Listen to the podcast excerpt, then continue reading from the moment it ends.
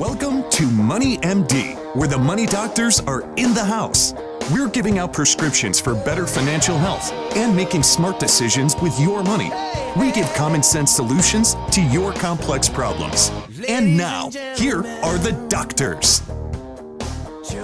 Well, Matthew, um, you know we're marching into spring here. We had a little bit of a cold week, but uh, looks like it's going to warm back up. I mean, I think uh, spring's here to stay. Maybe. Yeah, I hope so. And it's nice the pollen's been kicked back a lot. Gracious, it was It about was a week of horrible for a week. rough. It really was. Yeah, my sinuses were kicked up too. So uh, yeah.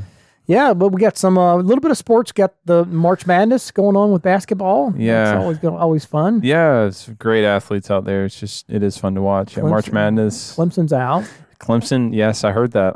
but I think uh, Carolina's women are still number one in the nation. Hopefully the women, yep, will stay in We'll- As we'll usual, Your- That's your, right. Your women basketball is something with unbelievable. that. Yep. Incredible, incredible. Um, speaking of incredible, I mean, we've had some uh, a pretty incredible week in the stock market Mm. here. Unfortunately, um, we're going to talk about that. You know, I mean, uh, we have bank failures, so It's a big deal. it's all a big deal. Yeah, lots going on in a week. Um, you know, and we're recording this on Wednesday. Who knows by Friday? You know, a lot could change. But we're going to talk about these bank failures. Obviously, very unusual. Um, you do have bank failures every year, but you know these were a couple couple big ones. And um, so, what are that? What does that mean? Has the dust kind of settled on that? What does it mean going forward for your portfolio and and for the economy? So we're going to talk through that. Yeah, that's a good article, and we'll also um, really switch gears a lot, um, go on the softer side a little bit, but uh, talking about how relationships play into happiness and contentment, and just thinking specifically how finances uh, can can play into that as well. So it's a it's a good article, but it's talking about joy and happiness. Yeah, well, that's a great thing to talk about. It is. It is. Sounds great. By the way, I'm Steve Marbert. I'm a certified financial planner and a Dave Ramsey Smart Investor Pro with over 28 years experience in financial planning and investment advice. And I'm Matthew Travis. I'm also a certified financial planner and have been here at the firm for almost five years now. And we're excited to have you listening to us today on our weekly show. Our podcasts are up every Friday morning. Um, you can find us there on our website, moneymd.net, or on iTunes. Um, every Friday, listen to us anywhere in the world. And uh, check us out on our website, moneymd.net. We have a lot of resources there. We have our old shows um, there by topic, and you can um, just sort through those and, and you can listen to you know all the past shows. We talk about all sorts of very useful information, and um, so we'd love to have you have you listen in every single week. Um, well, Matthew, and you know we're gonna start off here with the financial fact of the week. Mm-hmm. What's Um, that? So what it is here is the average credit card holder um, in South Carolina has seven thousand sixty-three dollars of credit card debt, and Americans on average carry a balance that's fifty-three percent of their credit cards um, limits. Yeah. So yeah. So of the credit cards, fifty three percent of them carry the balance from month to month, Right. which right, is right. which is you know a lot of people a lot of the pushback we get on credit cards is hey I don't I don't carry a balance. What's what's the harm in that? right. And the danger that we see in that is. You know, a lot of people do carry balances, and that, that is where you can get into the trouble with with the with the interest rates. Yeah, average they carry half of it. So that's yeah, that's terrible. Um, you know, and in fact, I mean, what's also disturbing is I was looking at the graph um of the history of credit card balances in the U.S. and you know, but during the pandemic, before the pandemic, we were pretty high. Then it dropped way down during the pandemic. Interesting. You know, because people got, I guess, these stimulus checks. Mm. They put a lot of that against their credit cards Nice. and the, the credit card balances dropped way down. Well, unfortunately, here in the past two years since then, the balances have crept back up, and now we're back above the pre-pandemic Wow, levels. okay. We're at the highest balances ever on credit cards. So, yeah, just super important that you you know watch your credit card balances. You don't want to have any credit card debt. That's really the prescription here. Is Mm, is is pay off your cards once and for all right. and get on a path where you have an emergency fund so that you never ever have to rely on credit cards again for those unexpected expenses. Yeah, that's good. So there you go. And That's the fact of the week. And that leads up here to our first topic bank failures. What do they mean? Um, well, this and this is based on an article from New York Times um, very recently. uh, German Lopez. And Matthew, I mean, it's been quite a week. I mean, in the stock market, in the economy, as we've seen this rapid collapse of several regional banks that amounted to the second and third largest bank failures in history. Wow. This past week. Yeah. I mean, now a couple of those banks were involved in cryptocurrencies. And so it's kind of understandable that these might be in distress given the 60 plus percent drop in Bitcoin and these other cryptos last year. However, the collapse of Silicon Valley Bank, SVB, um, this past weekend, uh, and the government's rescue of the the, the uh, depositors over this past week, that left many of us, you know, kind of rushing to understand what, what the details were of the financial system and how that could possibly happen Hmm. to that bank. Um, and it can be really complex, but we're going to walk through some of the basics today of kind of what happened and uh, what does it mean going forward. Mhm. Um, fortunately, it looks like the dust has kind of settled a little bit on on these bank um, failures. I mean, having said that, we have Credit Suisse that even today that's that's um, getting a lot of attention. Um, but overall, it looks like you know these four regional banks that failed over the past week were due to various factors, and and looks like you know it was kind of isolated to those banks. Um, the largest but and most significant of those was uh, Silicon Valley Bank (SVB), which failed without any crypto exposure or anything extraordinary like that. So, you know, the questions everyday Americans are asking, I mean, why does this, why should this matter? You know, what does this mean going forward? I mean, after all, SVB is a relatively small bank, and most of us, you know, had no money in it. You know, it was out west in Silicon Valley. Um, but the short answer is, you know, there's the potential for wider fallout. When banks collapse, you know, other people sometimes they they, they get nervous about that. Um, they get nervous about their own banks and you know their investments, and they could start pulling money out, which there could be something called contagion, where it spreads. That's the concern. Yeah, but Steve, even healthy banks don't keep enough cash on hand to pay out all of depositors, all of their depositors. Uh, so if too many people panic at once and pull out their money, um, which is a classic bank run, it could lead to a broader financial and economic calamity, which is what you're referencing earlier. Of course, that hasn't happened since the Great Depression. And lots of um, the Biden administration and the Federal Reserve have tried desperately to stop uh, this from happening. Uh, financial crisis, um, you know, could ensue, but again, they're trying to put in measures that this does not happen. In fact, an effort in an effort to prevent a panic at other regional banks, uh, the government took the unprecedented step to ensure all deposits at SVB and others just beyond uh, to go beyond the the standard two hundred fifty thousand level that's covered by the FDIC insurance. That is important because there were large deposits by companies which far exceeded that level, um, and would they basically guarantee that they could pull all of that out. Um, that could have as easily led to other banks seeing these large un, uninsured deposits um, being pulled out as well. But the, again, the government's trying to stop that scare from happening in the first place. Yeah, absolutely. I mean, there have been a lot of safeguards that have been put in place over the years, you know, since the great financial crisis in 2008 um, to kind of help present, prevent these things from happening. Um, but, you know, it's not foolproof. And if people get nervous and start pulling a lot of money out, then obviously that can put banks in distress. So, how do we get to this point? Well, I mean, to answer that, we'll need to kind of dive into some more details about Silicon Valley Bank. I mean, as the name suggests, the bank portrayed itself um, as as focused on lending, eh, kind of the leading edge um, of technology, and it served thousands of tech firms. Um, yet, SVB they invested in their money in something a lot less exciting. It was U.S. government bonds, effectively, you know, IOUs from the federal government. Because the federal government has always paid its bills, I mean, U.S. bonds are widely considered the safest investment. So SVB's experience shows that there are moments, though, when these safe investments may lose value, particularly when interest rates start rising rapidly, as we've seen over the past year. Um, so you know, it can get a little bit, it can get a little bit, um, the details can get a little bit technical, but bonds are effectively money that the government borrows from from the buyers of those bonds, the public. And, you know, before paying them back later with interest, the market conditions in the Federal Reserve, um, America's central bank, they help determine that interest rate. So when SVB bought those long term bonds back several years ago, interest rates were very low. Hmm.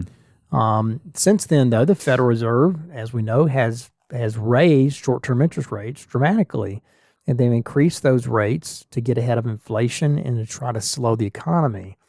So, with that historic rapid rise in interest rates, um, new bonds can carry interest that's multiple times higher hmm. than mm. the ones that SVB bought with their portfolio back several years ago.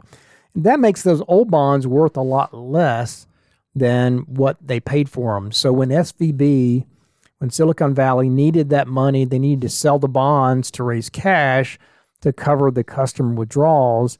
It could only do so at a significant loss.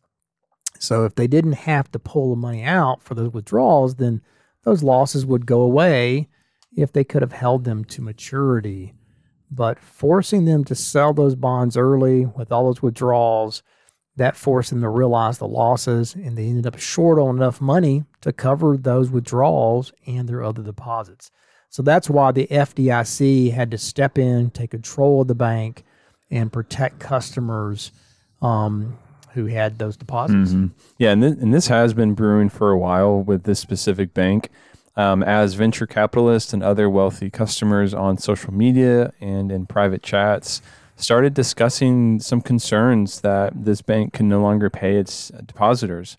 Some began to move their money out of the bank, and the situation really just spiraled spiraled quickly. Uh, the the unique thing about this failure is that the SVB bank had a lot of large deposits in these from these venture capital firms, and it chose to invest those funds, like you said, in long term bonds rather than in the typical short term bonds that don't fluctuate as much when interest rates rise. Right. This was an obvious, we would think, and you know, this this article would agree, a lapse in judgment, um, and it, it appears to be largely isolated to this one to this one bank. Yeah, I mean, most people in the financial industry and the banking world, you know, started questioning the safety of these long-term bonds back in 2021 when inflation started to rise and the Fed started talking about raising mm-hmm. rates. Mm-hmm. Um, you know, that's precisely when we exited intermediate bonds in our portfolios for our clients, and we went to very to much safer short term mm-hmm. bonds.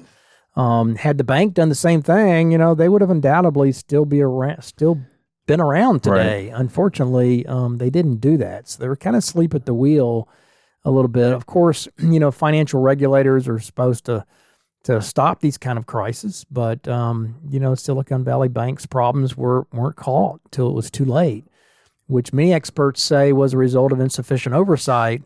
Um, but you know, under pressure from banks in 2018, you know, Congress passed the bipartisan legislation that shielded smaller banks like SVB from the more stringent rules. Um, the banks argued that they were too small to, and they would pose little risk to the broader financial system. But, you know, of course, SVB's collapse in the aftermath suggests that banks were, were wrong about that. You know, even smaller bank failures can threaten the financial system as a whole in prompting some experts, but not all, to call for the federal government to get more involved and, and to tighten up those regulations for those banks. Um, we'll have to see how the results of the new legislation regulations uh, mm-hmm. uh, placed on these banks play out. You know, in the coming year. Yeah, it will be interesting. You know, again, to many, the Federal Reserve's involvement in, in containing this fallout of this collapse may be puzzling. Uh, the Fed, after all, has been rapidly increasing these interest rates to slow the economy. An economic slowdown inherently involves some businesses, including banks, ultimately failing. The Fed's concern is that this bank's collapse or other bank collapses could go too far and pose bigger economic risks beyond just this individual bank. The economic slowdown that the Fed hopes for would still affect everyday Americans in, in both lower prices and also potentially higher unemployment rates. But that outcome is is better than an uncontrolled bank bank run that topples the financial system and takes the rest of the economy with it. Yeah, that's right. So, what does it mean, you know, likely uh, mean for the stock market and for your investments with what's happened over the past week with Silicon Bank and these other banks? Um, well, obviously, you know, markets took a significant hit in this past week, um, dropping about 5% in just a few days. Um, you know, this week, some of that has recovered, but, you know, today's a down day. So who knows? I mean, how Sure. it'll end up the week here. And no one knows if we're out of the woods with this. But one thing is certain, you know, and that is the Fed is going to take a step back, I think, and they're not going to raise a half percent next week at their Fed funds meeting, which I think concludes on the 22nd. Um, you know, that discussion has gone away. And now most most analysts believe they will likely only raise a quarter point and maybe not at all. And maybe only one more time after that, you know. So this latest kind of crack in the banking system has surely tied the Fed's hands a little and and and has prevented them from getting too aggressive. And that seems, you know, pretty certain for now um, that that will wind down the interest rate hikes, and will and then they'll probably take a wait and see attitude um, without risking any more banking issues. So that pivot to a much more dovish approach by the Fed will likely be good news for the stock market in the long run. Um, you know, so the silver lining is that while the stock markets have taken a step back with this new new level of uncertainty that's been caused by these banks, um, the more cautious approach the Fed is going to take in raising rates as a result of this could actually be a boost for the stock market.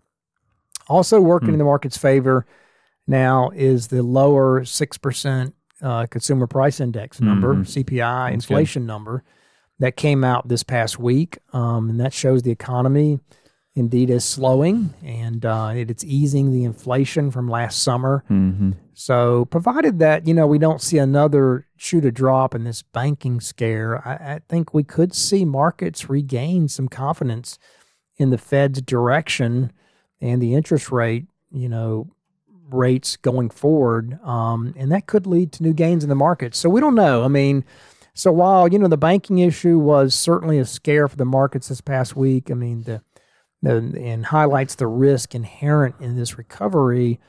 It appears to be contained to a few outlying banks that were not well managed. In the long run, it, it could actually be a positive for the market this year as the Fed, you know, kind of tones down their aggressive aggressive approach and these rate hikes are, are you know play out they mm-hmm. stop the rate hikes give it some time to recover and adjust that actually could be a positive Yeah, and just one one thing on that, you know, that's interesting. When we look at the stock market, the fundamentals are the earnings of companies. And you know, a question that is that is good is, hey, how is this going to affect my portfolio long term? A question is, well, does this affect you know IBM's earnings, or does this affect Apple's earnings, or does you know these other just Right. very large companies? Do, does does this bank closure affect their earnings? And the answer is probably not. And so you do look out, you know, long term and you say, hey, like, are we going to get over this? The answer is, is yes, because we believe fundamentally, you know, the stock market's made up of companies that have earnings that are positive, and that that's what drives Exactly. the returns in the markets. So exactly yeah i mean could be a buying opportunity That's for right. some of That's these right. stocks so definitely all right well that leads us up here to the question of the week All right, I'm going to read this question and, and let you answer it, All Steve. right. I'm going to be interested in your answer. But the question is this: uh, My house is worth 120,000, and I need to do some major foundation work costing 20,000. Is that a good investment if I were to stay long term? Is that okay? And this is a second question: Is it okay to finance this if I cannot afford it? If you Okay. think if you think we should do it, Okay, good good question. question. Real good question. Yeah. Um, so you know, I mean, when it comes to a house, of course, or just about anything, I mean, the foundation is is everything, right? Mhm. Everything's built on top of the foundation. Mhm. So if the foundation goes bad, then you're in trouble, you Mhm. know, and that's that's true with anything, but particularly for a house. So, um, yeah, I would, you know, looking at the foundation, you know, if the house is worth putting, you know, the work into the foundation, and obviously it is hundred twenty thousand dollar house, twenty thousand foundation work, then I think you should, the person should do it for sure, um, because, uh, yeah, I mean, if the foundation goes bad and splits and starts settling in the wrong direction, you know, in more than one piece, Not good. that's not good. The house Yeah. can split apart. You can have major, major issues Mm. um, all throughout the house, and and it could even make the house worthless. You know, if it got bad enough. So, um, yeah, I think it's worth the the the uh, cost um, to shore that up. You know, the foundation should. You know, remain one piece of the Right, house, and when it starts coming apart, and the foundation cracks, you're in trouble. But they can do some things. It's expensive, but they got to dig all around it. And, you know, Mhm. pour concrete, Yep. and put in rebar, and shore up the foundation. That's that's a big deal. So doesn't surprise me at all that it's a it's that much. Yeah. What about the the, putting it on financing? You know, if, if Yeah, you can't afford it, obviously you, you you- recommend doing it. Yeah, I would. I mean, obviously, you you wish you didn't have to do that. You know, do a home equity loan or something. But um, in this case, I mean, you got to fix the house. You know, um, and trying to pay that off maybe aggressively. Yeah, I would definitely Yep. want to pay that off aggressively now. You know, home equity loan's going to be at you know a lot higher rate. I don't Sure, know, six and a half, Seven, yeah. percent, eight percent. I don't know what it is, Yeah, but it's it- pretty high. it's going to be high. So, um, so you're going to want to pay that off as fast as possible. Um, obviously, you can turn around and sell the house after it's fixed, but you got to really fix it before you Mhm. sell it anyway, that's or else it's not going to pass an inspection. So, uh, yeah, I, I'd fix that one. Good. Good answer. Very detailed. I like it. Yeah, there you go. Good question then. There you go. That leads up here to our next topic. Um, genes are nice, but uh, joy is better. So uh, yeah, Matthew. So tell us what does this have to do with finances, and and what is this? Uh, Yeah. You know, why is this important to us? Yeah, this is from the Harvard Gazette, and this is a study, and we'll go through the study in high level, but it's really interesting. We all know that good financial health is tied to good physical health. Uh, in fact, there is a very large, uh, high correlation between good physical health and happiness, and having great financial health to that end um, can be can play into those two as well. And so today we're going to explore uh, again just how relationships can affect happiness and um, thinking through that in light of financial planning. And so there's a Harvard study, it's almost 80 years old, and it's proved that embracing community can help us to live longer and happier. Uh, scientists started tracking the health of 268 uh, Harvard sophomores in 1938 during the Great Depression, and they hoped that the long, longitudinal study would reveal clues leading to um, healthy and happy lives and they honestly got more than they wanted. Um, after more than 80 years of studying Wow. these these men, because it was an all male school at that time, Mhm. research have uh, researchers have collected a lot of data around their physical and mental health. Yeah, the original cohort um, recruited as as part of the study um, back then, the Grant study. Only 19 are still alive today. Wow. Um, all of them in their mid 90s. Um, you know, women, like you said, weren't part of the study because it was all male school at the time. In addition, though, scientists eventually expanded the research to include the men's offspring, who now number like 1,300 Wow. and are in their 50s and 60s. And all that was to find out how early life experiences affected health and aging over time. You know, some participants went on to become successful businessmen, doctors, lawyers, and others ended up as unfortunately schizophrenics, you know, or alcoholics. So, you know, it goes across the board. Yeah, and during the, the decades in between, the control groups have expanded. In the 70s, uh, around 450 Boston inner city residents were enlisted as part of another study. 40 of them are still alive. Over the years, researchers have studied the participants' health trajectories and, and their broader lives, including their triumphs and failures and careers, marriages. Um, and the findings have been startling, um, not only for the researchers, but hopefully it's something that we can share with you today as well. Yeah, absolutely. The the surprising finding is that our relationships and how happy we are in our relationships has a powerful influence on our health. Um, taking care of your body um, is important, but trending tending to your relationships is a form of kind of self care as well, and and that's the revelation. You know, close relationships more than money or fame are what keep people happy throughout their lives. The study revealed um, those close ties protect people's from you know life's discontents. You know, um, they help to defray mental, physical decline. Um, they're better predictors of long and happy lives than the social class or IQ or even their genes. So finding that finding proved true across the board among both the Harvard men and the inner city participants in these studies. Yeah, and so researchers um, who have poured through the data, and, and including medical records and, and in person interviews and questionnaires, found a strong correlation between men's flourishing lives and their relationships with family, friends, and community. This is really interesting. Several studies found that people's level of satisfaction with their relationships at age 50 was a better predictor of physical health than their cholesterol levels were. And this is a quote from one of them. When they gathered together everything they knew about them, about uh, about at age 50, it wasn't their middle age cholesterol levels that predicted how old they were going to grow. It was how satisfied they were in their relationships. The people who were the most satisfied in their relationships at age 50 were the healthiest at age 80. Wow, that's It's just interesting. It's just an interesting study that I mean, we often think it is oh, it's the genes or it's, you know, yeah. what I did when I was younger, but reality it's a lot tied to Yeah, to relationships. that'll make me less concerned about my cholesterol level. That's great. I That's the that. point of the article. There you go. yeah, the research has also found that marital satisfaction has a productive or protective effect on people's mental health.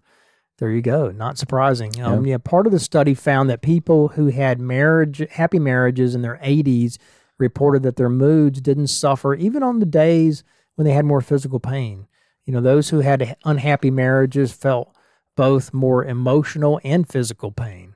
Those who kept warm relationships got to live longer, happier lives, and the loners often died earlier. Lone, loneliness kills, it says, you know, as a powerful, it is as powerful as smoking or alcoholism, Mm. they're saying, um, which is amazing.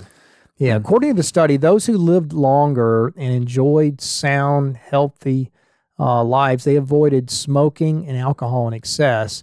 Research also found that those with strong social support experienced less mental deterioration as they aged. In part of the recent study, researchers found that women who felt securely attached to their partners were less depressed and more happy in their relationships two and a half years later. And they also had better memory function than those with frequent marital conflicts. Good relationships don't just protect our bodies, they protect our brains. And those good relationships, they don't have to be smooth all the time. Some of the couples could bicker with each other, you know, day in, day out, but as long as they felt that they could really count on each other um, when the going got tough, those arguments didn't take the toll on their memories. Yeah, and in a book called Aging Well, um, this gentleman named Vaillant, one of the directors of this study, wrote that six factors predicted healthy aging for Harvard for the Harvard men: uh, physical activity, absence of alcohol abuse, uh, absence of alcohol abuse and smoking, having mature mechanisms to cope with life's up and down, ups and downs, and enjoying both a healthy weight and a stable marriage. His research highlighted the role that these protective factors play in healthy aging. The more factors the subjects had in place, the better the odds they had for longer, happier lives. Yeah, when the study began, nobody really cared about, you know, empathy or attachment, you know, back then. But the key to healthy aging is relationships. The study showed that the roles of genetics and long lived ancestors proved less important to longevity than the level of satisfaction with relationships in midlife, and now recognized as a good predictor of healthy aging.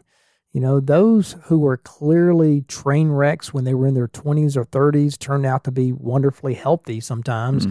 On the other hand, alcoholism and major depression could take a toll on people when they started their lives out as as stars, but it, in the end, it would leave them as the you know train wrecks. Um, again, because of the relationships. So pretty interesting. Yeah, and to tie all this back into finance, you know, obviously we we are a financial planning firm, and we we think that finances play a large part in these relationships. And what we mean by that is if you have a lot of debt, and uh, it leads to a lot of marital strife. You know, focusing on getting out of the debt can help this relationship that this study has shown is very important. Uh, that's just one example. You know that that schooling can also help. Education is a big piece of this as well. That the edu- that the study went on to show. You know, just thinking through how can we make good decisions financially that lead into healthier relationships long term can be very beneficial for you and your family. Yeah, and your finances. So in your finances. That's great. Good, good topic. Okay, and that leads us up here to our final thing, and that is the prescription of the week. Yeah, and this prescription is um, it's kind of counterintuitive, but it's it's kind of the Dave Ramsey debt snowball strategy. But uh, if you have you know five credit cards, we would not recommend paying off the largest balance first. You certainly can, but what we've seen to be successful and what Dave has seen is to pay off the lowest balance first, pay that off, and then use that payment that you were paying towards that plus what you're already paying towards the second lowest balance and snowball that into it pay that off aggressively and keep doing that until all the debt is paid. Again, starting with the lowest balance and working your way up um, can be a good way to have those emotional wins as you're paying off your debt. And it can be a very uh, effective way to do that. So that's your prescription of the week pay off debts from the lowest balance to the highest balance. Employ the debt snowball. That's right. It's I powerful. like it. I like it. Very powerful. All right, and that brings us to a close for this week's edition of Money MD. Tune in next week to hear more prescriptions for your financial health. Check us out on our website, moneymd.net. You can email us your questions or link to us there. We'd love to hear from you. Or you can give us a call at Richard Young Associates at 706 739 0725. Thanks for listening and have a great rest of your week. Material in this program is intended for general information only and should not be taken as specific investment, tax, or legal advice. None of the information contained in this broadcast is intended by the host to be a solicitation for the purchase or sale of any security. All hosts are representatives of Richard Young Associates, a registered investment advisor.